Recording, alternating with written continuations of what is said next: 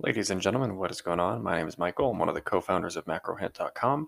Today, we're going to be analyzing a stock that is seldom talked about, as we like to do, and kind of bring exposure to companies and stocks that are not really talked about much by the pundits, at least consistently, that is. And that is going to be Western Union Company, Denver based Western Union. Um, in its simplest form, Western Union, as we kind of kick off our five minute stock analysis here, is a company that facilitates money transfers. Um, you know, to and from families, uh, accounts, uh, you know, who might be families, who might be friends, whatever it may be, um, you know, across you know borders, uh, overseas, things like that.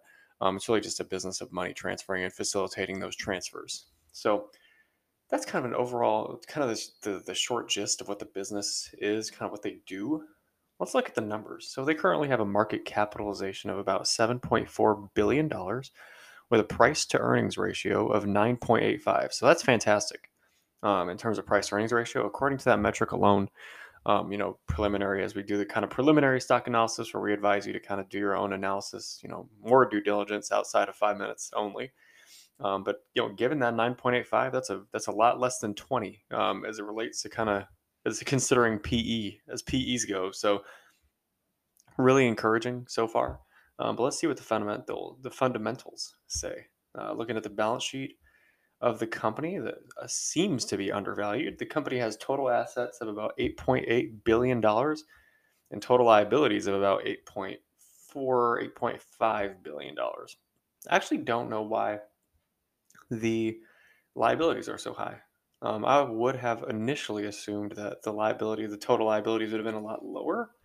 Um, but maybe I should do a little more research on the company, and maybe you should too, um, just to kind of see why that is. Um, that seems relatively high um, for a company that uh, not as large in scale as other companies that kind of are better or seemingly better at managing, you know, total liabilities. Um, but I could be wrong, and should do some more due diligence, um, but mark that and kind of check that in my head. Um, setting that to the side, over to the income statement, the company's total revenue in quarter one of 2021 was about 1.2 billion, and fourth quarter about 1.2 billion as well. Um, and actually, is about 1.2 was basically the average for the last four quarters of 2021. Let's actually look at it from an annual perspective it's just as boring. Um, and no, hey, that's not a that's definitely not necessarily a bad thing. Um, in 2017, it was about 5.5 billion in total revenues and about 5 billion in 2021. Um, so consistent, um, not too much growth ahead, um, which is encouraging though because the price to earnings ratio is already low. So you're already technically buying the stock at a discount according to that metric. Um, so it wouldn't be. It doesn't seem like it'd be a bad time or bad price to buy the stock at about eighteen dollars, as where we're the as of this recording, about eighteen dollars and seventy four cents. Um, so lots of good stuff actually so far. The, the total liabilities are a little high, but um, they should be able to pay that down uh, over time, especially if it's a lot, a lot, a lot of long term debt as well. Um, but net income, as we go over to the cash flow statement, has uh, risen pretty well generally, especially uh, between 2018 and 2021, about 852 million to 806 million respectively. Um, and then we go over to the valuation, pretty undervalued so far, or so it seems. Um, profitability is about in line with the industry as a whole. Um, so that's yeah, it seems like this company is is pretty average in the sense of like the company's price won't change. The, sh- the share price won't change that much over a long period of time going forward. But it wouldn't necessarily be a bad thing or a terrible idea to consider buying the stock, being that it's trading at a relative discount. Um, that's kind of the synopsis that I'm getting, kind of the the the feeling that I get.